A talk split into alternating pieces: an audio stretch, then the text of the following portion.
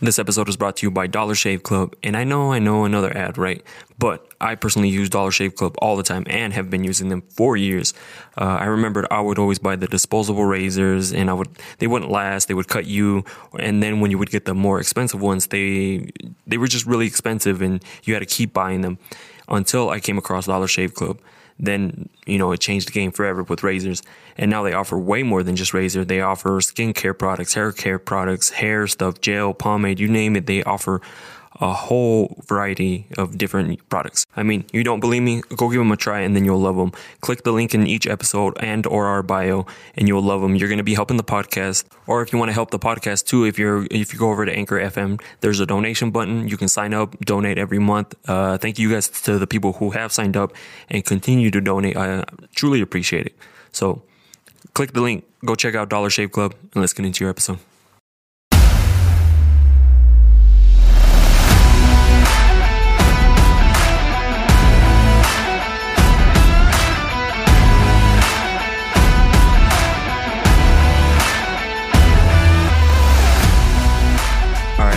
Welcome back to Mescaline Moments. It's your boy, the one with the scar on his face, your boy Scarface. And today we got a special COVID uh, episode. And today I had to bring back Fernando since he was asked to be, or people wanted him. They liked the, they liked how he sounded on the podcast. So you're gonna hear a lot more of Fernando as long as he's not hungover the next day. whoa, whoa, whoa! No, just joking. Don't call me out like that. And then Are we, we also starting? Oh, there you go. To call out people. oh, you, oh, we want to talk about calling out people. No, I don't oh. think so. I think we're pretty good oh, right okay. now. I, I, I think we're chill. We'll sneak it in later. And we have a special guest today. Uh, she's uh, w- I have a hard time pronouncing it. W- what is it that you... I'm, I'm a phlebotomist. Okay, yeah, see, there you go. A what? A phlebotomist. At uh, E I R M C. A phlebotomist. Phlebotomist, mm-hmm. I draw blood professionally. Oh, okay. Yeah, because when I saw that, I was like, uh, how do you say that? And then I looked it up, and I'm like, yeah, I'll have her I'll have her do that. For and sure. uh, so uh, usually I have polls. And, you know, you were mentioned on there. And then people wanted to have a COVID. And what a better time than a lot of states are actually lifting their uh, mask mandates and things like that. So, I mean, we'll get into that. I want people to get to know you first. So are you originally from Idaho Falls? Yes, I am. My parents are from Guanajuato. They're from Mexico. But I was born and raised here. Mm-hmm. And I've lived in Rigby my whole life. Um I went to college. I went to U S U my freshman year, and I started to I started my career down there. I started with public health, but that didn't work out for me very well.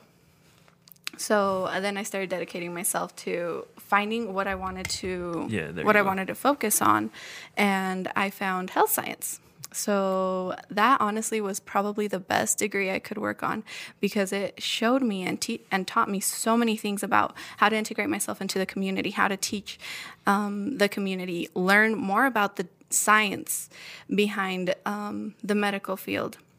Not just, you know, organic chemistry, physics, biology, not just what I need in order to to get into medical school, but um, it was so much more integrative than than I thought. So that's what I that's what I studied. Now I have my bachelor's in health science, and I am planning to apply to medical school and trying to make myself the best applicant I can because my goal, my end goal is to become an E R physician. Okay. And wow. Yeah, right? That's crazy. That's so, awesome. So how long is that schooling? So first you have to do a bachelor's, at least a bachelor's. You can do a doctorate or a master's after that. Um, but then medical school is four years, and then E R medicine is another two or three years of residency. So you have, like, if you're gonna, if you get accepted into this uh, field, you have six years. About seven left. About seven. Mm-hmm. Oh, jeez. And how, how long? You, sorry, how long have you done school for? Right. Four. Four. four. Okay. My bachelor's. Mm-hmm. So four, and then now another four, and, and then, then another. Your another. Residency. Mm-hmm. So the oh. next four years um, in medical school, you're a you're a medical student, mm-hmm. and then once you're in residency, you're a resident doctor. Dang, so. That's a lot of schooling. I'm, I'm over here getting fed up with the four years that I have to, well, I've done. and and then you said you have a, a little bit left, don't you? Yeah, I have like two years yeah, left. Yeah, two years left. Yeah. Would you do seven years? Oh, no, not at all. well, I don't think I would, so that's awesome that she's doing that. What made you decide, because you said you draw blood p- professionally. Like, mm-hmm. What made you decide that? So um, in high school, I took my C N A class. So I was when I decided I wanted to become a doctor, it was early on in my high school career. So in order to get experience and start getting myself involved in the medical field, I got my C N A license. Mm-hmm. Then I started working at an assisted living down in Utah. And then when I moved back to Idaho, I started working at Teton Post Acute Care, which is a rehab facility here in town. And that's where I spent my last three years of college. I was a C N A. I learned so many things, but um, I decided I wanted more. I mm. wanted to learn more. I wanted to get into a hospital setting. So then after that, I started looking to jobs I could I could do during, you know, I could get a certification or anything during college because mm. obviously I can't, you know, just switch to paramedic or something yeah. else if I'm already in my degree. So I looked into phlebotomy and took the course. It was a six-week course. one hundred bucks. So happy I did it. I got a job at E I R M C after I graduated from I S U, and I've been there ever since, and I am so happy. I mean, the learning experience and the way you incorporate yourself into the healthcare team in order to diagnose a patient, to help the doctors diagnose a patient, to treat the patient. I mean, it's it's been such an amazing learning opportunity for me. And and, and I feel like uh, if if you're already like uh, in a the hospital, is it a lot easier to get into medical school? Because you have the other doctors helping you out. I mean, if you're a good candidate for it.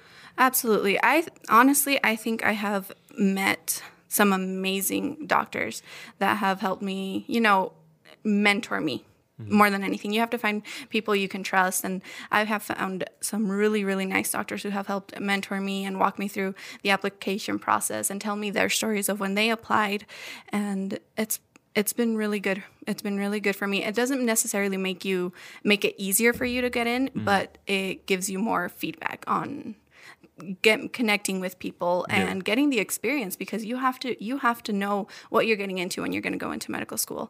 So living through a pandemic, working in a hospital setting, in a trauma two um, level center, mm. burnt with a burn unit, you know, E I R M C has all that to offer, and me being involved in all that has definitely helped, and I've learned a lot, so I can put that on a pa- piece of paper when I apply to medical school, and they can see the amount of things I have learned. Hands-on experience more than anything. Mm-hmm. Oh, yeah, absolutely. Yeah, I, I feel like that's a major, you know, role in, because uh, you can't teach experience, you know what I mean? Like, you can only teach, you can go and learn whatever you want from a course, but experience is like a whole, whole different skill, you could say. Mm-hmm. You know what I mean? Yeah, I, I agree. I agree. And you have to go out and look for, for that experience yourself because mm-hmm. otherwise, you know, I wouldn't be working in the medical field if I wouldn't have looked for these opportunities. Okay. So. And then, uh, I mean, we'll get into it because, you know, we have people who had questions. We're, we're still in the middle of a pandemic, kind of. No, uh, yeah, absolutely. Um, so, and then a lot of states have lifted their, their man, mask mandate, and I feel like other states are going to follow along with that. Um, so you were working at E I R M C, right? Mm-hmm. While this is going on, when did you guys start catching wind of this virus? Definitely um, early last year. So what? When was the first case in Idaho? I think it was around March. So that was in Boise. And then around April, we started De- seeing cases mm-hmm. from different, because we were one of the biggest hospitals in the area. So we started seeing them from patients from Jackson, patients from, you know, these little other hospitals from Arco and um, Swan Valley. We started getting patients from all over. And that's when we started seeing, seeing this. And we, you know, the whole culture of the hospital changed overnight. I mean, from not wearing masks to not wearing any gowns or any face shields to wearing masks every day, getting screened at the door. Mm-hmm. And I mean, the precautions that were placed to keep the patients safe, to keep the staff safe, to keep the visitors safe were amazing. So you said you said it changed like overnight? Mm-hmm. Like overnight, all of a sudden you, you're looking, you walk in with the hazmat suit? Pretty much. No, pre- no as, with a mask, with a mask, just with a mask. Um, they take like, in, those bees suits, you know. You start that's, looking like an astronaut the, in that's there. That's the wrong suit. Every- they send her back home. That's the wrong- yo wrong suit. Go home. Go change. Go change. That's not. That's not gonna work. No. So it, at first it was just masks. At first it was just masks. Because mm-hmm. I know I, I saw some of your stories. You're you're wearing a lot more than masks. Mm-hmm, after but that. that was when yeah no absolutely. But that was when we would go into the COVID unit. So with patients, you wear your your mask and your face shield, but when you go into the COVID patient um, halls or wards or whatever, you have to wear more than that. You have to wear a P A P R, you have to wear your N ninety-five. And by P A P R, I mean the P A P R hood, a gown, mm-hmm. the respirator, you know, you got the oxygen flowing, the air flowing through you. So, so when the whole virus is coming up, right? Because I want people to, well, I'm also curious. Were they like, hey, we're, we have to have a meeting. There's something serious going on. Is there like a, there's this virus. It's actually really, it's really bad. Like what, what was going on? Like when you guys first heard about it? At least as far as the lab goes, we started getting a lot of questions of testing. Uh, because I work, the, a phlebotomist works in the lab. So we started getting questions of testing. How how are we going to know if it's the flu, if it's COVID? Um, what are the testing? You know, is it going to be a swab? Is it going to be a blood test? So that was a lot of the questions that we got as far as the lab goes. Um, administration, they had their own meetings of what we're going to do, how, you know, no visitors were, were allowed into the hospital for a while. Um, now one one visitor per patient. But as far as far as that goes, we started seeing changes overnight, um, depending on what the, you know, the C E O and all the important O's decided to do with the hospital, and we just had to follow. Okay, and you said it was around March when you... March, April. Mm-hmm. To me, it really didn't hit me because in the beginning, you're here, oh, it's happening over here, it's mm-hmm. happening over there, because Idaho was one of the last, last states mm-hmm. to yeah. actually get a confirmed case. So you're, it's really not hitting you, you know. Um, so I'm more of like, it's like it's not that big big of a deal. It's not that big of a deal. But then like all of a sudden they're, hey, they're they're closing um, stores down, or like people are dying, and like they're reporting all these news. But at the same time, I'm like, are they? Is the media overhyping it or mm-hmm. making it seem super scary? Because sometimes they they report like non. Like, yeah. You know what I mean? Like they overhype stuff up. They're saying, oh, millions are dying, but. Uh, Are they? You know? Yeah. So did, did you notice too that when like the media stopped confirming cases, everything kind of calmed down? Yeah. So like they'll be they would be posting every single day like X amount confirmed, mm-hmm. X amount died, and then when they stopped, everything just kind of calmed down. So the media has a lot to do with it, I think. Yeah, yeah. I don't know. That's just how what I saw. So. Yeah, I agree with you. You know what I mean? Because they were posting like, oh, this, oh. People freak out. Everyone's taking the toilet paper. Everyone's like doing yeah. this. And so you freak out. You're like, oh, shit. Like, I'm not going to have toilet paper. Like, let me go get some toilet and paper. And then you need to go buy toilet paper. And then, yeah. Yeah. And like, it, it just caused a whole panic. Luckily enough, I never had to stop working because we were essential, because we supply to uh, like law enforcement, uh, E M S, like first responders, all this, the Army as well. So we kept working. So that's why I think it never hit actually hit me as hard yeah. as like other people, because I remember we're about like the, almost the one year where they, they actually shut down for the first time, right? Yeah, isn't it like yeah March? late March, close, late yeah. March, absolutely. Yeah, the, I, yeah. I keep seeing uh, on Instagram they keep posting those memes like it's that one year anniversary when I, literally I our memes. world got turned upside down, because like, this is something I've never experienced, or um, not even my parents. So. Um, So they're they're talking about like, you know, the virus. When did you find out how bad it can affect certain people? I think it was very early on, um, because of the re- because of the field I'm in. I I'm very curious of the thing, so I did my own research, and yeah, you start seeing. Um, Doctors start start doing research and posting their articles, publishing their their articles and their findings, and you see, um, oh, it can. Stop their heart. It can cause respiratory arrest. It can um, make their blood clot, and they can throw a clot somewhere, and, you know, it, it's going to be bad. It, it can get very bad in some patients. Mm-hmm. And so we didn't start seeing, you know, very severe cases early on. You know, it wasn't, like, terrible. But when we did, um, and I don't remember what month it was exactly. It might have been April or May. And our, our intensive care unit, you know, we started getting some... some critical patients, and it starts getting scary. It starts getting real.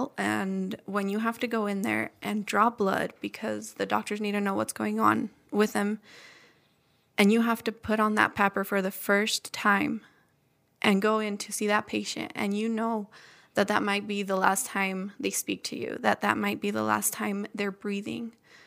It's very scary. It was a very scary situation since the very beginning. And now, now obviously, you know, it's still it's still a very delicate situation. But um, because the COVID patients don't, mm-hmm. you can't have visitors. You know, the COVID patient cannot have visitors at all. I draw their blood once, twice a day. Every single day I'm I'm dealing with COVID patients. So when I go in there, I'm their visitor. Yeah. I am in there drawing their blood maybe for, you know, five minutes or whatever it is. I'm their visitor. I like to ask them questions about how they're feeling. Um, if if they feel any better from yesterday, have they talked to their family over the phone? Questions like, you know, small talk, because who knows if they'll ever get another visitor, if they're going to leave the hospital. And it's it's a very lonely, it's a heart-wrenching situation to, to go into the COVID halls and and see the COVID patients, because one day, you know, I'll go, I'll work one week and I'll see the patient, and then the next week they're in the t- intensive care unit and they end up passing away, and their family was never able to say goodbye. So as as they a almost... healthcare team, we have to play that role of being empathetic and being there for them and not giving up on that patient, and be their family, be there with them until their last breath, basically. And it's and it's been very scary, and it's been heart-wrenching, but it's also so worth it to see COVID patients recover and walk out of the hospital when you thought they weren't. I that's I think that's very rewarding, to be honest, is what, you know, especially as a patient that you personally worked with. Um, but did you ever run into a situation where you were working with a patient and unfortunately, like, they passed away? Oh, like, absolutely. What was that? Like, absolutely. What, what were the emotions? Uh, you know, that's a that's a really hard that's a really hard question, because um, I can think of several. I mean, this happens. Sure. This has been happening all year. Um, they'll come into the emergency room. You know, you got your little old lady, super cute. She's having a hard time breathing, and they diagnose her with COVID. So now she gets admitted into the hospital. Um, she's not critical. She just needs a little bit of oxygen and, and some antiviral medication. And, and she starts feeling better some days. And then something happens inside of her. And she throws a clot. And now she has a cardiac arrest. You know, her heart has stopped. Whoa. And, you know, the medical team is obviously going to perform C P R and intubate if she if those are her wishes. And she ends up, let's say she ends up in the intensive care unit. Yeah. And she's intubated, and her family's like, no, you know what? It's okay. We can let her go. Um, th- this is hypothetical. You know, this is not sure. a real patient. But let's say the family decides to let her go, and now she has passed away. This happens way too many times, especially with the elderly patients. It's going to be a hard time to recover for them after intubation. Yeah. No matter no matter your age, your gender, it's going to be hard. After you get intubated, your the machine is breathing for you. So after intubation, it's a really hard recovery. And what's intubation, for just for those who don't know? That is when a machine is breathing for you. Mm-hmm. So you get a tube put down your throat, and you get sedated. So you um, you're basically in a medically induced coma. So at that point. That's what they call, like, when you're in a vegetable stat. Like, they call it. Is that what they call it?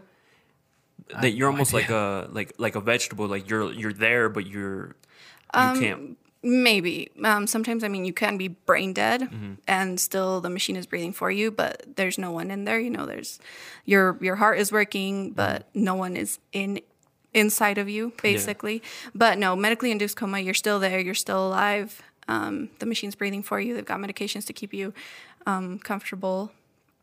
And, yeah, I mean, that that's what intubation is. Oh, dang. I- What you mentioned earlier, I didn't really even think about it, is that a lot of these patients are actually in it, they, they pass away by themselves. You know what I mean? Usually, like, you have, you get sick, you go to the hospital, your family goes and visits you, you get mm-hmm. flowers, you know, the whole nine yards. But now, you don't even get that. You just get a room to yourself. A and, room to yourself, yeah. I mean, and it's an isolated hall mm-hmm. when when you're in a COVID, when you're in a COVID unit, because obviously we want to keep the other patient's safe. Mm-hmm. So it's, you're completely isolated. You got your nurses in there that you bar- you can barely see their face because they're covered up to from their head to their toes. We're completely covered. And, and, and it's a sad situation. It's, it's been really, really difficult to visit these patients. And I don't, I, you know, I, as a phlebotomist, I deal with basically all the COVID patients in the hospital mm-hmm. because every single one of them is going to need their blood drawn at some point during their stay.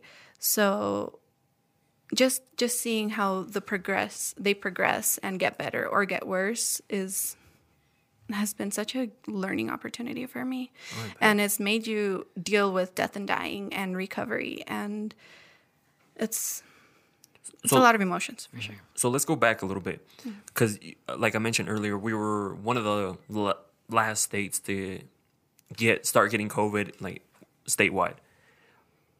How did you feel as soon as we you had a, or we had a confirmed case here in like Eastern Idaho? So when we first got the case in, I think it was Boise, actually, the very first one, my friend and I, he's also a pre-med student mm-hmm. at I S U. We both want to become um, physicians. We got together and we're like, well, there's a lot of information out there, um, a lot of misleading information, a lot of good information from the C D C, but where's the Spanish information? What are we going to do to try to educate the, the Hispanic community in our in our area? Mm-hmm. So we got together, we did some research, we put together some live Facebook videos and try to inform the community on what COVID is, what it does to your body, how to get medical attention, what to do, because back in the day you had to call your your provider first before you could go in, in case you did have symptoms, they could protect themselves. Um, and what we knew up to that point, you know, the mask mandates and all of that fun stuff, who, what was closing, who was essential, who was not essential. And that's what him and I did. And it was, more than anything for me, it was how to get information out there for other people to know what I know. Mm-hmm. That's that's what I remember doing it back in the day. I remember seeing uh, the, you, you guys doing that, actually, and I thought it was really good that, you know, a lot of, especially more our parents, you know, they see a lot of stuff on the news and they believe right away, but oh, yeah. a lot of it could be yeah. fake. Yeah. And so I thought it was really cool that you guys did that. I mean, obviously, you probably didn't reach a whole lot of people, um, but the people that you did reach, I thought it was awesome just because it, it, it's a good idea to, to educate our parents. Oh, thank and, you. Thank you. Yeah, more than anything, the the adult population. You know, yeah.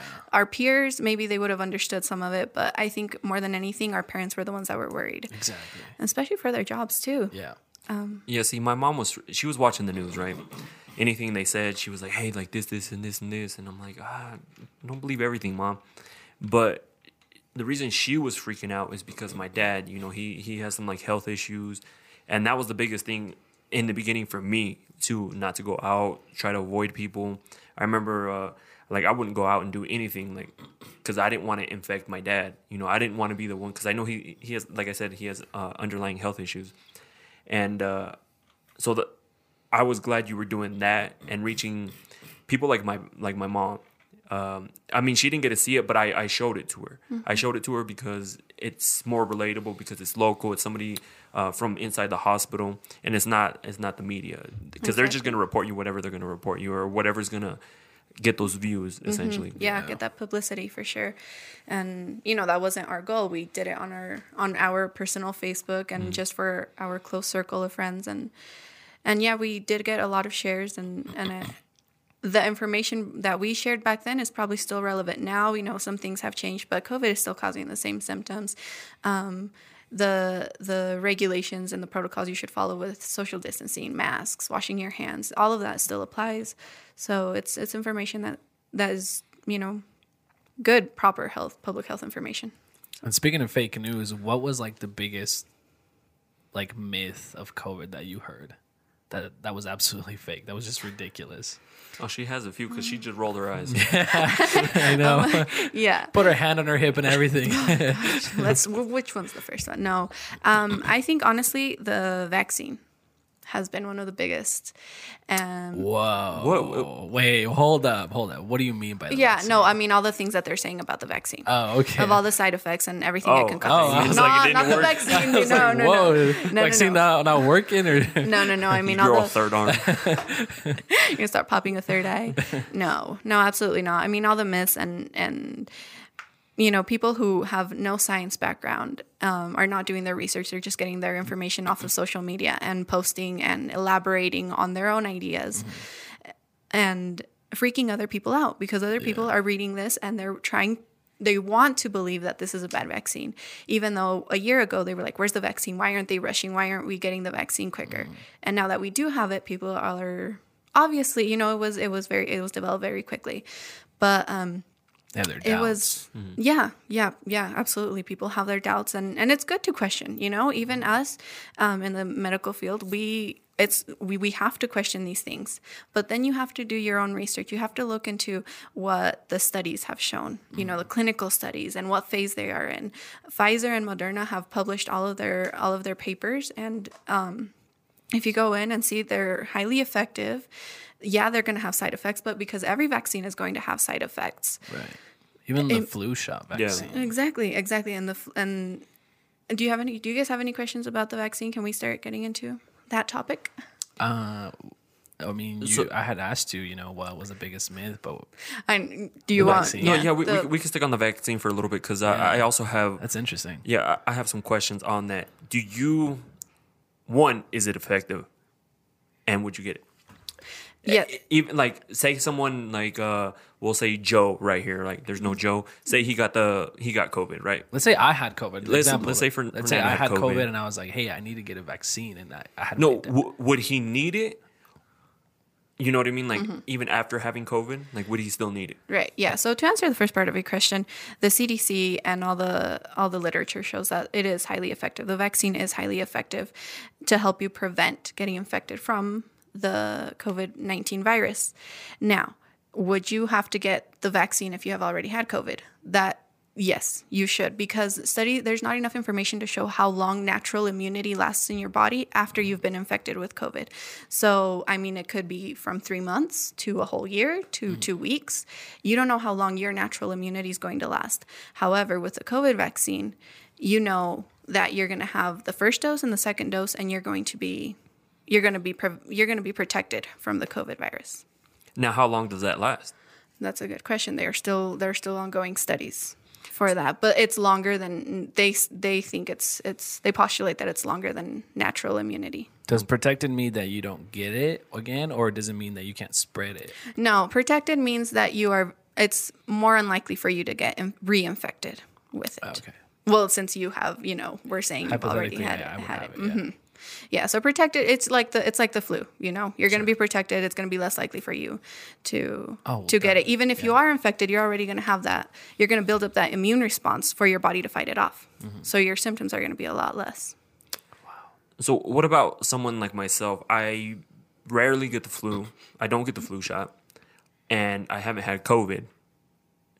Is that something like someone like myself should even think about, or just keep doing what I'm doing? Like, No, I th- I think you should. I mean, it, it's completely up to you. But um, the COVID vaccine, you don't know if you're going to get infected with COVID just being here. You know, one of us can walk in with COVID and infect you. So you, and plus you don't know how your body's going to react with it. What mm-hmm. if you're one of those few that feels a fever and you're fine, you mm-hmm. know? But what if you're not? What if you're one of those that needs to get hospitalized? Mm-hmm. I think the benefits of the vaccine definitely outweigh the the side effects. Okay, yeah, because uh, I mean, that was up in like I, I was thinking about that. I rarely get the flu. I don't get the flu shot, mm-hmm. so I was like, so do do I just wait? Which I which I am gonna do, just wait. Like let other people who need it need it. You know mm-hmm. what I mean? Because yeah. uh, is and that leads me to, is it true that people who are constantly working out and things like that, like have a stronger immune system, are less likely to get it? Oh, absolutely, absolutely. So why do you I call mean, it the gyms? For real. Very good question. Not my gym. I, think, I don't know about yeah. your gym. Mine closed early last year, sadly. Yeah, um, definitely. If you if you work out, if you eat properly, if you sleep well, if you drink your water, all of that is going to build a stronger immune system naturally against anything. Against cardiac disease, against lung disease, against kidney, um, cancers, you know, all of this is going, working out, all, anything healthy you do is going to make your immune system stronger. So um, should you get the vaccine? Completely up to you, but someone like you should still definitely consider getting the vaccine because you don't know how your body's going to react if you or ev- are ever going to get infected with, mm-hmm. with COVID. Mm-hmm. Whoa. Interesting. Yeah, that is actually super interesting. I think there's a lot of uh, opinions on the vaccine, and there's always going to be um, just like... Well, and yeah, just like in anything, there's always like the the conspiracy like for everything. Yeah. People are coming up saying that uh, you're going to get sick. It's going to give it to you. They're they're putting... Uh, the worst one I heard is like they're putting some sort of tracking device in you like, yeah. when you get the COVID vaccine. Like, oh, it's just, absolutely, because we don't already have phones and other electronic devices, right? Yeah, did you, know? did you see what Elon Musk said about that? That we were practically already a cyborg, just because anywhere you go, you have your phone on you. And yeah. that's like almost an extension. And soon they're thinking about installing like some sort of thing on like in, like in your body. And so that would be absolutely nuts. Crazy. W- w- would you do something like that? No. Have something, yeah, that's, that's, cr- yeah, stay, that's I'll crazy. Just stick to my phone. yeah, that, that, that's too wild for me. So take the vaccine if, if it's something. I mean, hopefully everybody eventually takes it. And if you're scared, would you recommend like start working out? Because I heard it, especially in like heavier set people, that it's. Maybe a little bit worse on them. Oh, absolutely. Obesity is probably one of the leading causes. Well, it, do- it doesn't make you just contract, um, yeah. get COVID, you know.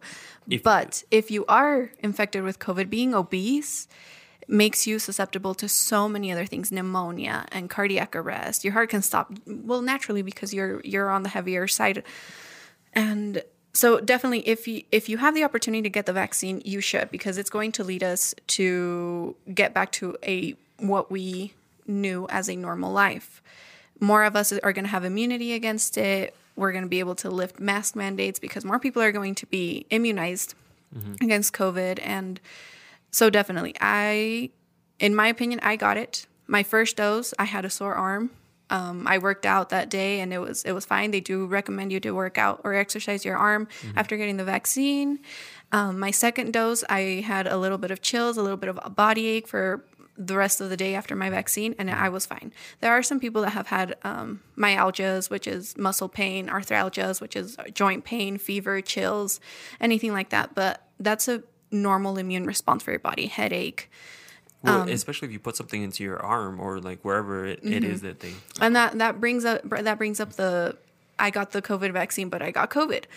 And there's no way, because you're not getting infected with the inactive or or dead virus. Mm-hmm. That you are getting the how the COVID vaccine, Moderna and, and Pfizer are working, is they're injecting you with special instructions on how to create the spike protein. So it's called mRNA, messenger R N A, mm-hmm. that they're injecting in you. So for your body, your body is going to take this messenger R N A and it's going to create little spike proteins like the ones on the coronavirus. And so when you are infected with with uh, COVID, your body already has those spike spike protein molecules that are going to go on the on the basically, it's like a mold of the spike protein. Mm-hmm. So when you are infected with COVID, the molds are already going to attack the and COVID virus. The COVID. If that makes any yeah. sense. Yeah, yeah, yeah. It's, it's like a protection, basically. Mm-hmm. Yeah, so you're not getting infected. With, you're not getting injected with the virus. It's just special in- instructions to create this protein. Just in case. Mm-hmm. Wow. She, she started using terms that I was like, I've, I'm never going to hear these again. No, no, I, I was like, I, I was following her. Me too, but just the words. No, I was following her, and I was like, I was thinking about every time you take like the biology or right, any, yes. any class like that, you're like, I'm never. Like, gonna, how many times did she study that? Yeah, like I'm like I'm never going to hear those words ever again. And then right now she's like hit me with it. Yeah, like, oh, shit. R N A. Those D N A, classes led up to this to day. Me. Yeah, I want to talk about this uh, article. Um, this is from the, from the New York Times. Um, and Diana, you probably heard about this. It says health uh, health authorities are investigating the case of a Florida doctor who died from an unusually severe blood disorder sixteen days after receiving the uh, coronavirus vaccine. He was fifty-six years old. He was a genus. yeah, I don't know how to say this word. We'll skip that word. The G. Oh, gynecologist. Yeah. that, that was very hey, close. You, hey, Edgar, you can, you can keep that in. yeah, I'll, I'll keep that one in. no, um, well, that's actually very interesting. And you're you're going to hear all of these um, stories everywhere. But what are Something your thoughts strange. About this? Like, I, th- I think that's interesting. I think definitely that's interesting. Now, was it caused by the COVID vaccine, or did he already have an underlying cause that um, was going to happen? Regardless if he got the vaccine or not. I mean, I this was published January twelfth of this year, and the title is Doctor's Death After COVID Vaccine is Being Investigated. So I don't know if it's updated or not. Mm-hmm. I just remember that story and I pulled it up. So yeah, no, I think I think that's interesting, but there are so many details. You know, True. was was the doctor already sick with some kind of blood disorder? You know, and. He happened to get the COVID vaccine and something happened, and it's not completely unrelated to the vaccine, right. Or maybe it is related to the vaccine. I think I think it should be investigated.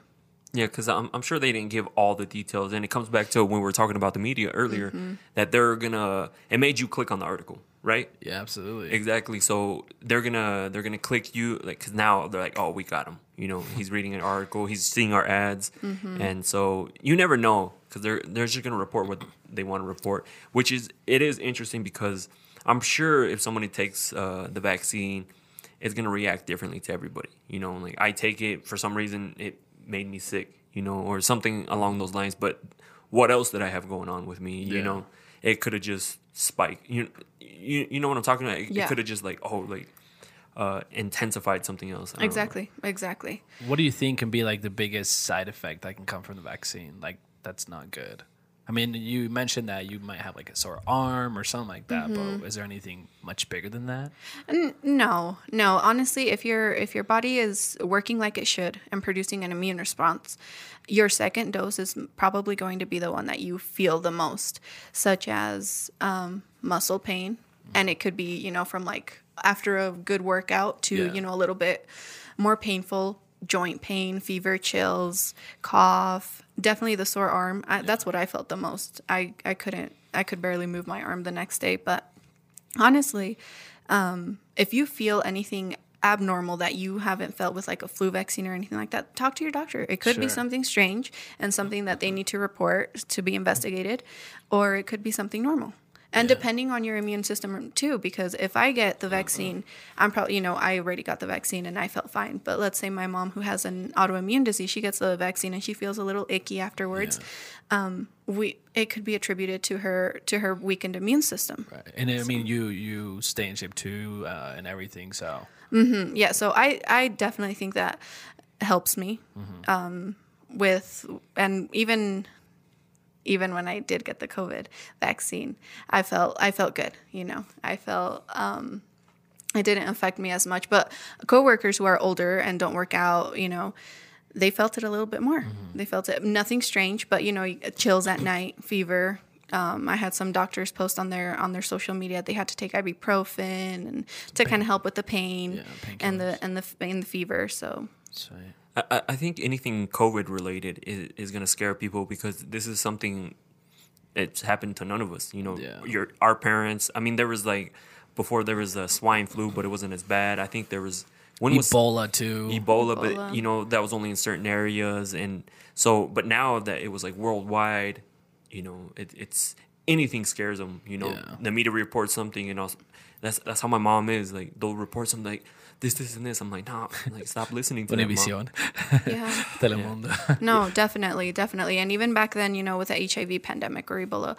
Um, but I mean, back in the day, if anything did happen, media wasn't as strong as it is now. Like nowadays, I mean, Scar, you know exactly what I'm talking yeah, about. Your... Media is just, it penetrates our lives yeah. immensely. And, and we just have to decide what to pick out and what we want to believe. Yeah, because uh, I tell people all the time, like, now you can reach thousands within, within seconds. Yeah. You know, like, before you had to wait for the news to air, the paper to arrive, uh, yeah. you know, and, like, things like that. Um, let's also get to the questions. If you haven't followed me on Instagram, uh, the Mescalo Moguls page, we sometimes I have polls and stuff there. And I had a poll asking, you know, if they had any questions based off COVID. And we got a few. We're going to hit you with them. I mean, I, I sent him. I, I sent on. Dale, papi. What does COVID do exactly? Well, that's, you know, I think we've been hitting some of the symptoms already. Um, I just don't want them to be like, you didn't ask my question. No, for sure. Yeah. Yeah. Um, it's, it's a virus, so it's not something you're going to be able to kill with an antibiotic. Um, So once it hits your body, it can cause different things depending on your immune system. It could cause fever, chills, cough. One of the dominant symptoms is shortness of breath. If you're getting affected by it severely, your oxygen levels are going to drop. Um, you can also have muscle pain, joint pain, you know, stuff your body is responding to try to get rid of the of the virus. But definitely um, one of the leading leading symptoms is shortness of breath. Okay. Yeah, because that, that's what hit my dad the hardest, because he ended up getting it. He had a they put him on this one machine. They actually sent him home because he didn't want to be at the hospital. Mm-hmm. Like he was going to leave regardless, but they let him go home with this. Like a BiPAP or a C PAP? Yeah, something like that. Just Wait, for the oxygen. Mask? They could do that? Like yeah, if, yeah. They, if they, they didn't want to be at the hospital, they could go home like with yeah, COVID. Yeah, absolutely. No, yeah, absolutely. Yeah, my dad was I mean, you're leave. Have, he's, you're, he's, he's you're as a patient, you have rights. Yeah, absolutely. You have all the rights as a patient. You can decide to be admitted or not. They're True. Not going to force you to stay in the hospital. I did not know that. I thought that if you had COVID, you were like on lockdown. Yeah, and that's what I figured. So like, I remember I got a message. It was like three in the morning. Uh, it was my sister. She was like, "Hey, like, Dad went to go get um, tested." I was like, "What the fuck?" You know, and it's not like I can go to the hospital and be like, is he okay? And I'm all, yeah. I couldn't sleep after that. And then later on, like, I had to wait, I, try, trying to call my mom. She's not picking up and, like, back and forth. And then all of a sudden, you know, my mom called me and she was like, oh, they let him go home. I'm like, what? Does he not have it? Or, no, he has it, but they let him go home. And then I That's know how crazy. I know how my dad is. He he hates hospitals, like, absolutely hates them. He's like, I'm not going to be here. He's like, whatever I need to do to go home. He's like, cool, let's Can't make it happen, it, yeah. but I'm not yeah. going to be at the hospital. Because, I mean, you even talked about earlier, it was kind of depressing, you know, because yeah. you're there by yourself. And mm-hmm. he'd rather, he's like, I'd rather be in my own home. Yeah, and, and I'm sure the doctors advised him to stay home. Mm-hmm. Don't go out. You're infected. Um, and your family, whoever lives with him, you know, try to probably wear a mask when you're around him. You know, they're still going to tell you to follow the, the precautions. And if anything were to have happened to him, like, um, let's say he was having a really hard time breathing, they would have told you, hey, bring him back as soon as anything changes. Mm-hmm. So so and I'm glad your your dad's doing better. Oh, yes. Trust me. I was, yeah, I was so. freaking out. Like, I didn't show it to him mm-hmm. just because I'm like, oh, he, like, I want him to be like, uh, it's weird. Like, you don't want to freak out in front yeah. of him. But you like, have to inside, put a strong front. I'm, like, freaking out because yeah. I know he has those underlying health issues. And I'm like... Just keep positive. Oh, yeah. Yeah, so uh, I'm glad he's doing a lot better. He's doing great. Mm-hmm. Shout out to Scarface's dad. Exactly. Yeah, absolutely. He, he's beat, like, if I, I don't want to say all his other stuff that he's gotten, but he's beat so much stuff. And that's awesome. Strong it's man. Cr- oh, it's crazy. So the next question is, we already hit, I'm going to ask it, but we already covered it, so we're not going to go into depth. Does the vaccine work and what are the side effects? Just so people aren't like, you didn't ask my question. Yeah. All right, so we'll go on to the next one. Uh Did the virus come from a lab? That's one of uh, those conspiracy Ooh. Theories. Yeah, I th- you know, I regardless of what I believe, um, I think that's a conspiracy theory. Whether it did or it didn't, both of them are going to be strong, opinionated sides. So, what you believe or what you know? No, what I believe. Okay. Would, I don't think there's enough evidence that be, I know uh, that I know of. Um, that I would be like, oh, yes, I know for sure it did not. Sure. I know for sure it did. Um, I don't think there's enough evidence out there. But right. question, would you be able to tell if it was? Me? No, personally, like, uh, or, scientists. Or sci- I, I think they could they could definitely um, tell if it was engineered in a lab or if it was naturally occurring. That's crazy. From Insert sus- suspenseful music here. Dun, dun, dun. It's like I'll do it. No, I'll, I'll do it in post. I'll do it later. yeah. Oh, that wasn't good enough. No, not. Yeah. No, I actually laughed. It, it didn't help. So you, you would be able to tell. Yes. Yes. It, okay. I, th- I I believe that. I mean, studying the, the genomes of the of the virus up to the molecular level, um, D N A level, I think they'd be able to tell if it was engineered in a lab or if it was naturally occurring. Damn. So wow. What what's the next question? Okay. The next question is, uh, when can we expect to go back to normal? I mean, I don't know if you yeah, would no, be able to I, answer that. No, I, you know, like I told you, it, that's a crystal ball question, and yeah. not everyone can see me, but I do not have a crystal ball in front of me. So um, I think if we all follow protocol, you know, try to social distance, you know, try to wear your mask. Once we get the vaccine out rolling to the general public, you know, get more of the population vaccinated.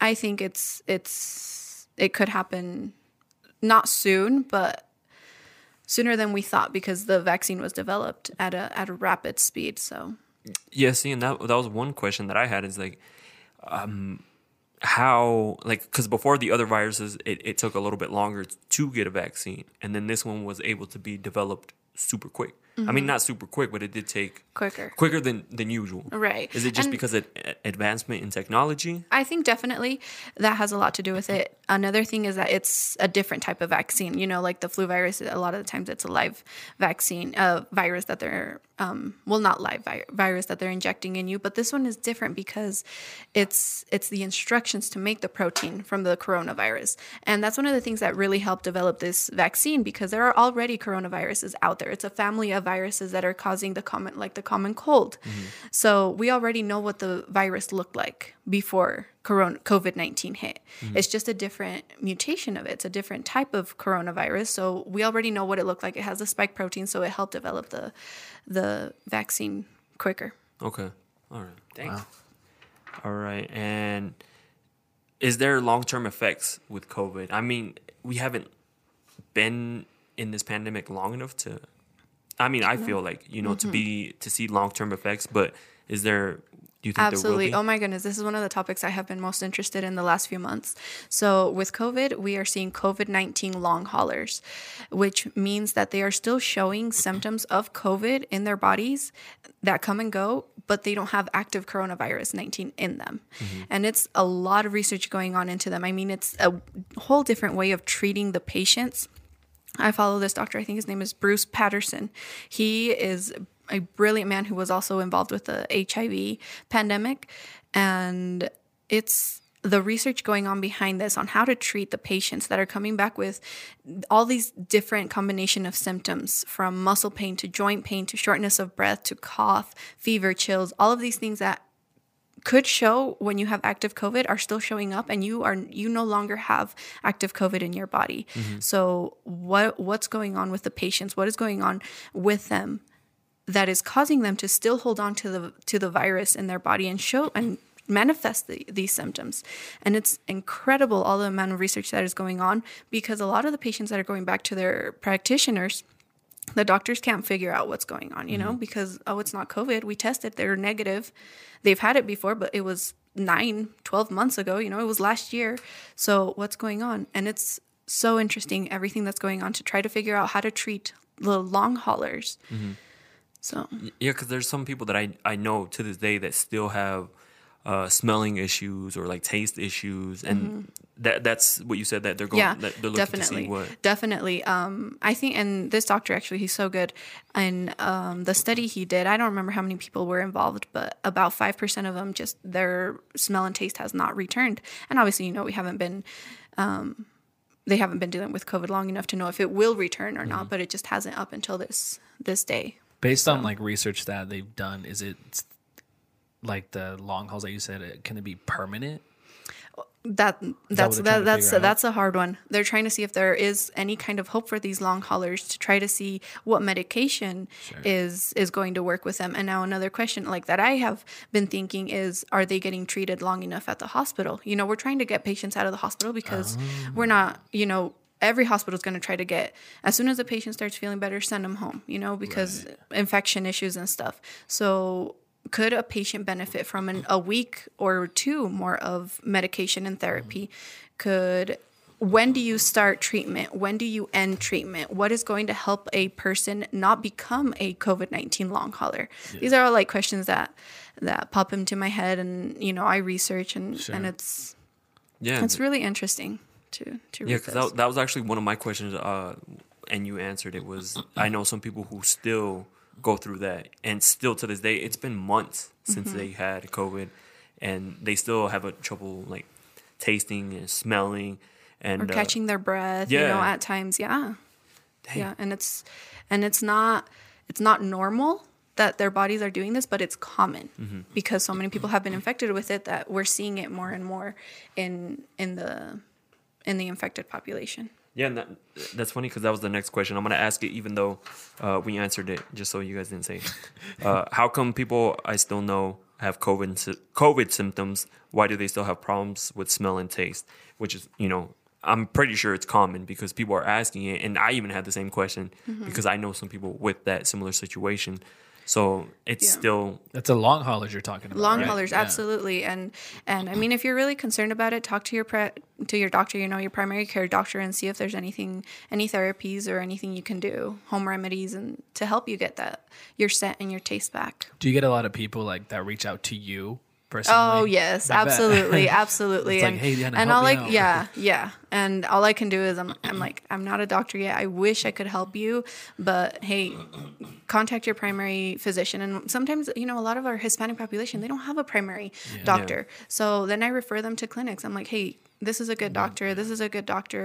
That's awesome. And, and so it's, it's all I can do right now. Yeah. It's all I can do. And hopefully one day I can do more. So I have a question. Just like, do masks work?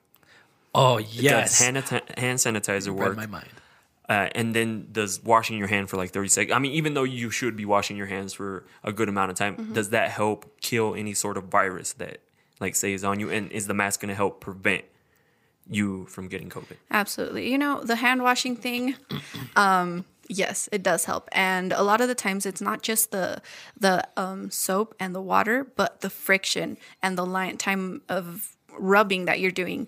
Whoa. A lot of the viruses are going to stick on your hand, regardless if you use, you know, a good soap and water for ten seconds, they're going to stick on your hand. Like yeah, exactly. You need that friction. You need that friction to kill the virus and get it off of your hands. Okay.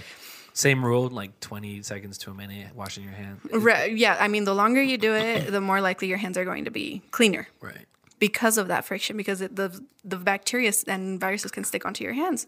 So, yes, hand washing, definitely do it if you haven't been doing so already. Um, masks, yes, they they absolutely work, depending on the mask you use. You know, N ninety-five, level three, or level one masks. Cloth.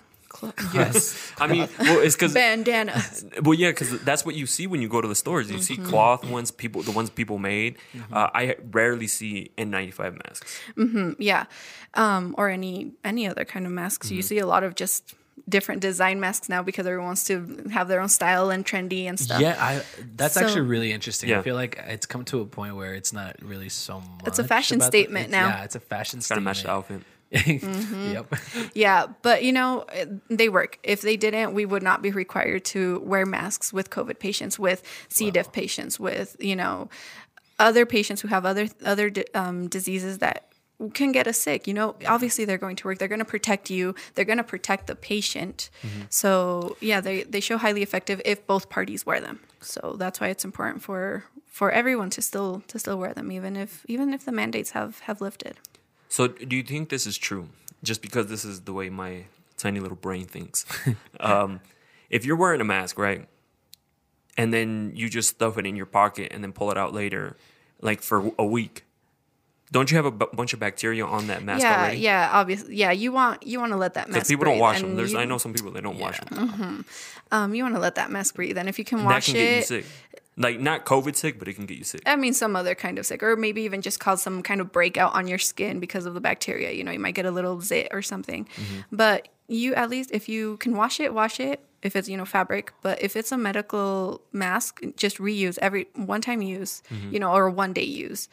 Um, but don't stuff it in a place where it's it's heated or moist because that's where bacteria thrives. Yeah, because I was like, why...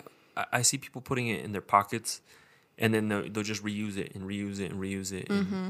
I'm like, aren't can't that still get you sick? Not COVID sick. Not COVID like sick, yeah. but I mean, there's other little bacteria that can grow, and, and I'm telling you, like, if anything, you might get some breakout on your skin, and or who knows, you might have something in your pocket that can give you like a cold or you know some other kind sure. of bacteria going on in there, and you're gonna breathe it in. Or okay, and does the hand sanitizer kill the virus? The COVID nineteen virus? Yeah. Um, or, or is that the point, you know how it says ninety-nine point nine percent? Yeah. So is that the point? Yeah, I mean, it's effective to kill a lot of bacteria and some viruses.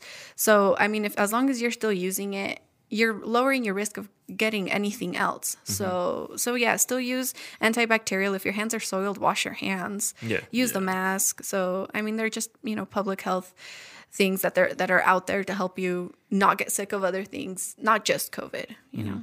I have a question. Do you think this is more like a personal opinion than a, a professional opinion? Do you think it was too soon? Because um, just the other day, uh, Texas lifted their and Mississippi. Oh, and Mississippi. Yeah, Texas and Mississippi. Oh, yeah, they lifted you know all their uh, rules and stuff. Do you think it's too soon, especially where Idaho lifted it quite a bit ago? Mm-hmm. In my opinion, yeah. I Why? do. And more than anything, just because I'm in the hospital firsthand, first line of defense. I mean, um, the hospital has, has posted it, you know, we go from a few patients to more patients. And could it be because the mask mandate has lifted? Maybe. Could it be because um, the New Year's Eve parties and stuff? Maybe, you know, Valentine's, all that. Um, but the more patients we see at the hospital, the more it's like, ah. Oh, yeah, you know, the public has a lot to do with that. Yeah. I think it's super interesting, too. You know, we were talking about phones earlier.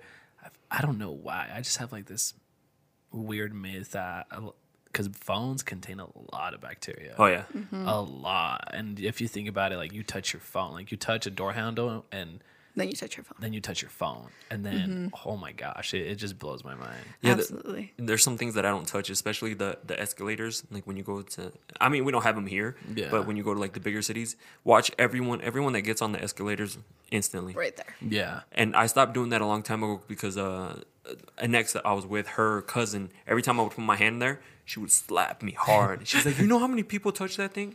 And then you you start thinking about it. You're like, you know what, you're right. And then you start seeing yeah. other people just like grab their mm-hmm. face and like they're sick, cough in their hand, and then they'll grab it. Yeah, yeah. And it's just things that you become more aware of, I think, since covid nineteen hit, that you're more self-conscious about things you touch and what you see people Germ um, freaks. do. Yeah, I mean, like even at the grocery store, I'm like, oh, do I like this watermelon? I'm not going to touch it unless I'm sure, you know, stuff like that. And before I was like, I, do I like this one? Do I like this one? You know, I was touching produce to see what I like best. And now I'm like, oh, how many people are not or touching like my mid- food? With, with watermelon where you like knock on it to see if like, it's good. Yeah, and knocks you, back at me.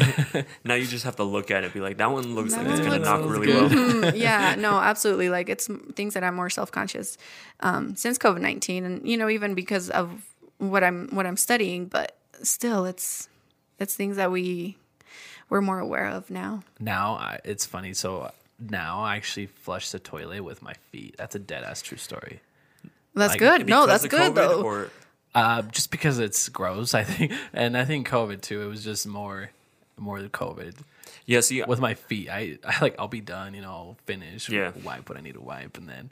Um, I flush with my feet. No, that, that, that's good. That I like. I is, yeah, really like the, the sensor ones. I, I love the mm-hmm. sensor ones because they just love, flush on their own. Yeah, yeah. I, I used to do the same too, and the reason I don't do it here is because I see the janitor like almost every night. He goes there and deep cleans the, the bathrooms. That's awesome. So uh, you know, like he's actually cleaning, yeah. not mm-hmm. like some other place where they just clean it maybe once a once yeah. a week. Absolutely. That's a little fun. That's T M I, but... but it's I mean, good to know, Fernando. Now we know. I mean, you should... I mean, cause some of these bathrooms are, are kind of gross. True. So, I had a question um, on the six feet thing. Does that even work, or is it just so you don't get close to other people? And that's just so you don't get close to other people, because covid nineteen travels through um, respiratory droplets. So, like spit and, um, you so know, if, if you sneeze wait, or what? coughing. So you, it's not airborne. So it's not like yeah, out, was, it's not out here traveling in the air right now. Wait, so the whole six feet thing, it's not like you have to keep six feet or else you'll get it type of thing? No, it's, well, yes, well, basically, yeah. because if I'm standing right next to you and I'm infected and I'm talking and I spit on you, yeah, I, you can get it from me. Oh. And my spit probably won't travel six feet. But they say that like a cough or a sneeze and stuff travels fifteen. Oh, it could sixteen. Be fifteen. Yeah, I mean, depending. Like really? Me, I sneeze depending and I'm like, you sneeze. Right here. Mine travels maybe in. one one foot. That's so interesting. But does it travel that far? Like it can. A, a I mean, yeah, yeah. I mean, it can travel. It can travel up to ten. You know. I hate when you six. sneeze like with your mask on, and then it's like all wet and gross. Yeah. It's like oh, I gotta get a new one. uh-huh. Yeah. Damn, but, I did, I did, yeah, but that. that's why because um, the six feet is because the. The virus travels through respiratory droplets. So is is it okay to not respect the six feet rule if you have a mask on? Yeah, yeah. I mean, everything is going to work together. You know, the mask, the social distancing, the hand washing. But, right. you know, if you can't respect the social distancing, then, yeah, you know, a mask is appropriate. Interesting. Yeah, because I remember when I flew to Texas, they put somebody next to me, but they didn't put anybody in front of me.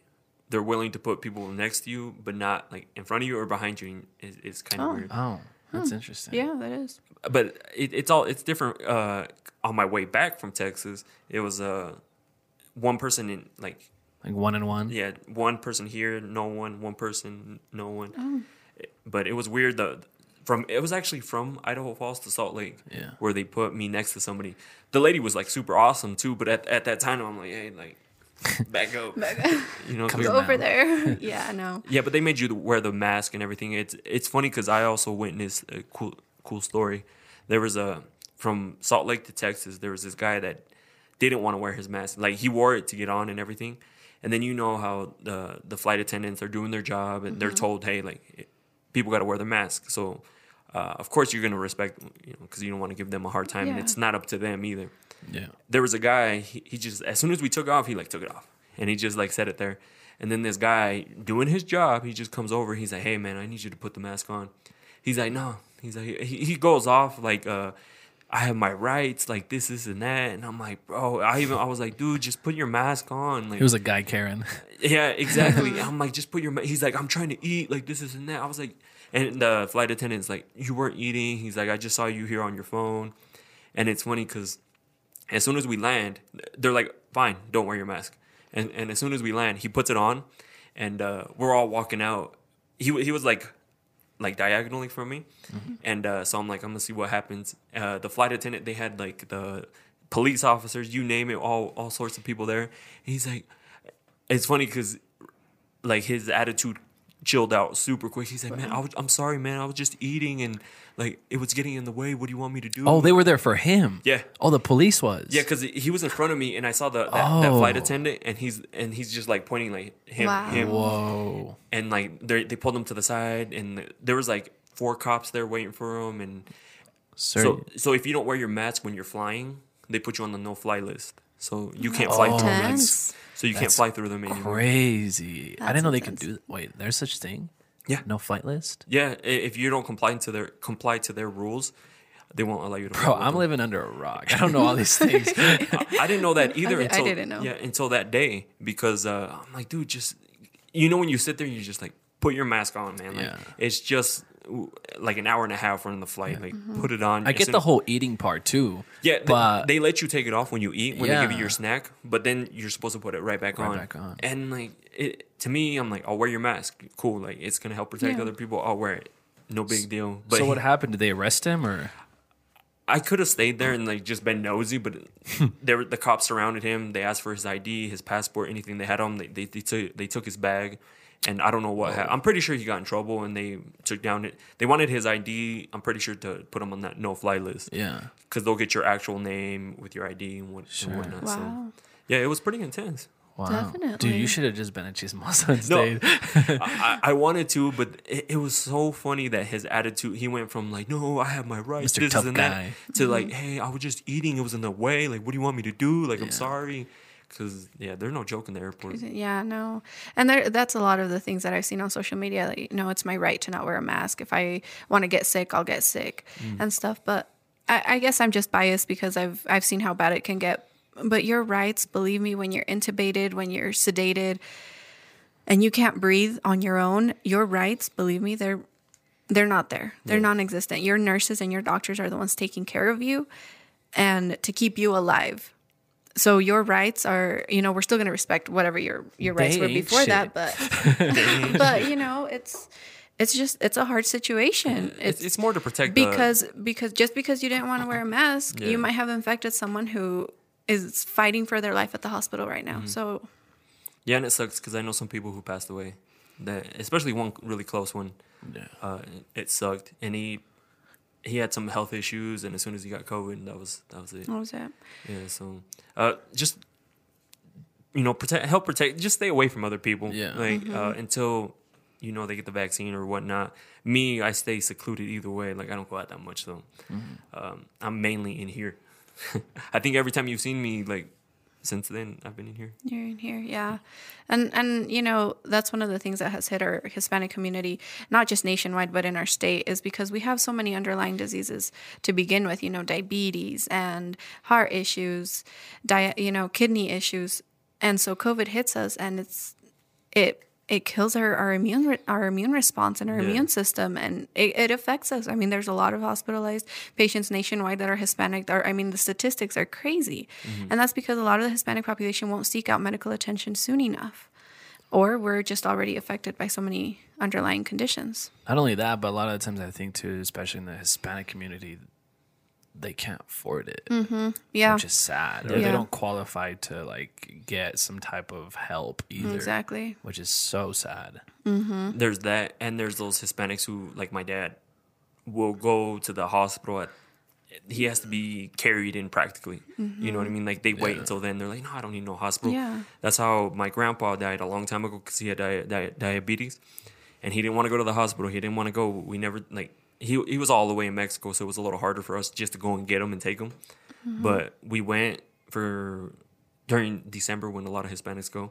we got to see him one day and he passed away the next day. Wow. That's crazy. Yeah. That's just so because he, he never wanted to go to the doctor. He's like, yeah. no. He's like, I'm fine. He's like, I'll be fine. Mm-hmm. But yeah, it's because we also have that mentality. Or some Hispanics have that mentality. They're like, I don't need no doctor. I don't need a doctor, exactly. Or they just, like you said, they can't afford it. You know, yeah. I think, yeah. Yeah, go ahead. Oh, and I was going to say, like, at the beginning of the pandemic, when essential jobs were still ongoing, you know, warehouses, yeah. agriculture, and all that, th- these jobs aren't the best paying, and that's where a lot of our community works, and yeah. they're not going to be able to afford the medical care. Yeah. So, especially with agriculture, too. I, mm-hmm. A lot of the times, it just really depends, right, who your employer is, but they yeah. don't have those benefits. Exactly. You're just kind of... Go they can't afford check. to miss yeah. a day either, you know? Yeah, bingo. And speaking, you were talking about mindset, mm-hmm. and I think that our generation's mindset is so different than, you know, obviously than people who are elder, you know, than us. And then they see COVID way different. Mm-hmm. I feel like people who are older, they're just like, they want to do everything they can to, you know, be be safe. And yeah. I think for me personally, it was just... Uh, I don't know. I, I always had like my doubts about it, but I didn't want to really risk a whole lot because of a family member mm-hmm. or, you know, I don't have, I don't have somebody like my grandparents, for example, they're not here. So it was something that I wasn't like too worried about infecting them. But I think that goes along with everybody is that mm-hmm. we were just, we're just kind of all scared. You know, we were, a lot of us were, I think, okay to get it, but as long as we didn't give it to, you know, to someone else, to someone yeah, else. Exactly. And so, I don't know. I don't really understand when people start doing protests of not having to wear a mask. Like, that to me was insane. Mm-hmm. Yeah. But it's, if you, anything, it's a minor inconvenience, you know, where, yeah. but you get used to it. Yeah. Did you hear about the COVID parties in Rexburg? No. Wait, I don't know. What? We're like, what? Yeah. So, there was a, uh, uh, especially right there at B Y U. Oh, they, to sell their. Their blood because no, no, of the no, antibodies? No, they they knew somebody who had COVID, so everyone would go and get infected, just get over with. Oh my! Wait, oh. Th- so they were on the news, huh? Why do you think Rexburg was the highest in like oh, all Idaho? That's right. That makes sense. They were on the news. I don't know what news mm-hmm. it was, but they were like on big time news. Yeah, so that's what they were doing. But the students sense. were trying to sell their blood, too, because of the antibodies. Oh, yeah? Mm-hmm. Isn't that illegal? Selling your blood? Well, no, because the Red, Cro- the Red Cross was collecting oh. it. If you've been infected, you know, they could use your, your oh, the, plasma. You the know, Red for... Cross was collecting mm-hmm. it, not like... Yeah, well, they weren't, like, drawing their own blood and selling it out on the streets, no. no. But I mean, but that's why they were... No, but that's why they were trying to get infected, you know, to coat. sell that. You want type A or type B? No. That's what he that instantly thought. Image, yeah, that is the image he thought. He had in his that's mind. I, that's what I thought, but anyways. No. Yeah, that's why they had, I mean, that's why they had the most cases. That's what they were doing. They didn't want to, they wanted to get over it over with. They wanted to, they would have somebody who had COVID. Everyone would go to the party, mm-hmm. hang out, have fun. And then all of a sudden everybody got infected. And then I, I'm pretty sure a lot of them were like, oh, I didn't get it. Or, and they wouldn't quarantine. And so they're just like infecting other people, infecting other That's people. Insane. That kind of makes me laugh. It's oh like, who who was the one who was like, yo, guys, I got COVID. Let's just all get infected and just, you know, that risk way, dying. That way we can party together. Yeah. Yeah, exactly. Like the party life is much more important than, oh, gosh. That was probably their mentality. Get it over with. And that's crazy. And get back to normal. I did not know that. Yeah, but they didn't realize it takes a little bit for you to start getting symptoms. So at one point, they're probably like, oh, I didn't get it. Yeah. And then mm-hmm. like. Get a whole bunch of other people infected. Yeah. Because do you remember the off the top of your head? Do you do you remember how many people each person could infect? It depends. Well, now it depends on like you who doesn't go out much. You're probably going to infect maybe one, two people, mm-hmm. but other people, if we go out more, and we're going to infect more people. Mm-hmm. Yeah, because I remember there was like numbers that came. I can't remember them mm-hmm. off the top of my head. They're like each like person three could or in, something. Yeah. Could infect. So, so like a certain amount of people, but yeah. Well, I have a question real quick. What's the comparison? A lot, a lot of people compare the coronavirus to like the flu. They say, "Oh, uh, with the flu, I have, I, I've had the flu and stuff. Like, I won't get sick or mm-hmm. nothing will happen to me." Like, do you well, know what a, I mean? It's yeah, but it's a total different virus. You've got the coronavirus exactly. and you've got influenza, but um. It just depends on your on your symptoms, and one of the biggest differences is shortness of breath. Mm-hmm. That that is one of the key indicators that you might have COVID. COVID. Um, I mean, you might get shortness of breath with influenza, but not as severe as with with mm-hmm. COVID. Um, you know, fevers a little bit higher with with um, COVID. So yeah, I mean, there are just different. They're very similar, but there are key differences that, and then then with the test, yeah. so you can you can determine if it's. And with speaking of tests and like vaccines, what's the percentage of uh, the coronavirus being like helpful, or I don't know how to word it. Just you mean like the accuracy of the test? Yeah, like that it'll work. Didn't they say it was like ninety-nine point nine or something like that? Of the test? Like being the accurate? Vaccines. Oh, the vaccine? Yeah. I think I think it has like an uh, efficacy of, oh, I don't know, like sixty, seventy-five percent. Oh, but okay. that's that's the same with, with even the flu. You know, it's not going to be one hundred percent, oh. especially not with the mutations that are going on. I don't know if you guys have been following that, but there's a lot of mutations um, going on with the coronavirus. And then there are still studies going on to see yeah. if the vaccines that have developed and are out in, in the public are going to be efficient with the new mutations. Gotcha. Wasn't that in Africa? Mm-hmm. That there's yeah. like a, some sort of mutated version of the coronavirus out there? Mm-hmm. And so th- they're trying to figure out if if the vaccine is so still efficient. So if you've had COVID, you know how they say if you had COVID, you can't get COVID again. Which is not true. It's not true? No, no. no I mean, it's like the flu. You've had the flu, you can still get the flu again because the immunity is not going to last your entire life. Mm-hmm. What about like the second wave they were talking about? Like it was if they, because a lot of people were saying if you got it once, like the second wave is going to come, especially in the winter because of... Of uh, flu season, but that's just because, you know, flu season comes in and, and COVID during the winter months. But, I mean, we already experienced the second wave. Right. You know? So, and and we didn't have a vaccine b- back then, you know, November, yeah. October when flu season starts. And we felt it. I mean, it was, a lot of the local hospitals felt the second wave. And I guess we'll just see how, how it turns out this year. Hopefully with, with the vaccine rolled out. Yeah, and hopefully, because I know a lot of places want to start opening up, like, events and things like that. So hopefully yeah. we don't get, like, another huge spike in, yeah. in you know, especially deaths. You yeah. know, that, that's the biggest thing. True. Some people can't. They may have, may have beat it the first time, but will they beat it the second time? The second I don't time, know. yeah. It's it's hard, and it's and it's difficult to know. It's yeah. difficult to know. It, it blows my mind that in Texas, um, I, I saw they, they did the speech, and he's like, every business is going to be one hundred percent open. Mm-hmm. That blew my mind. Yeah. I'm like, yo, yeah. Texas, chill. they've got they've got so many people in those metropolitan areas. And yeah, see. We'll see how it turns out, because it, it just recently happened, too. Mm-hmm. Yeah. So yeah. We'll, we'll see We'll see what Follow happens Follow the here. numbers, yeah. yeah. In the next few weeks. But, Diana...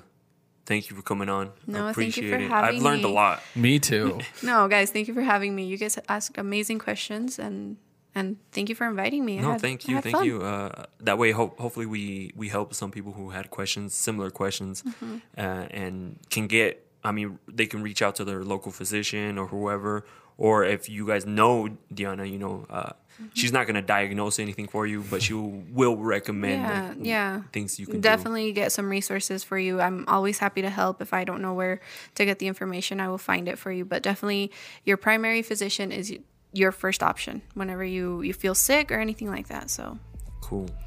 Well, thank you again for coming on. Thank you, Fernando, for coming and joining Absolutely. us. You guys are going to hear a lot more of Fernando. Thank so. you. All right, and thank you guys for listening. We'll catch you guys on the next one. See you guys. Bye.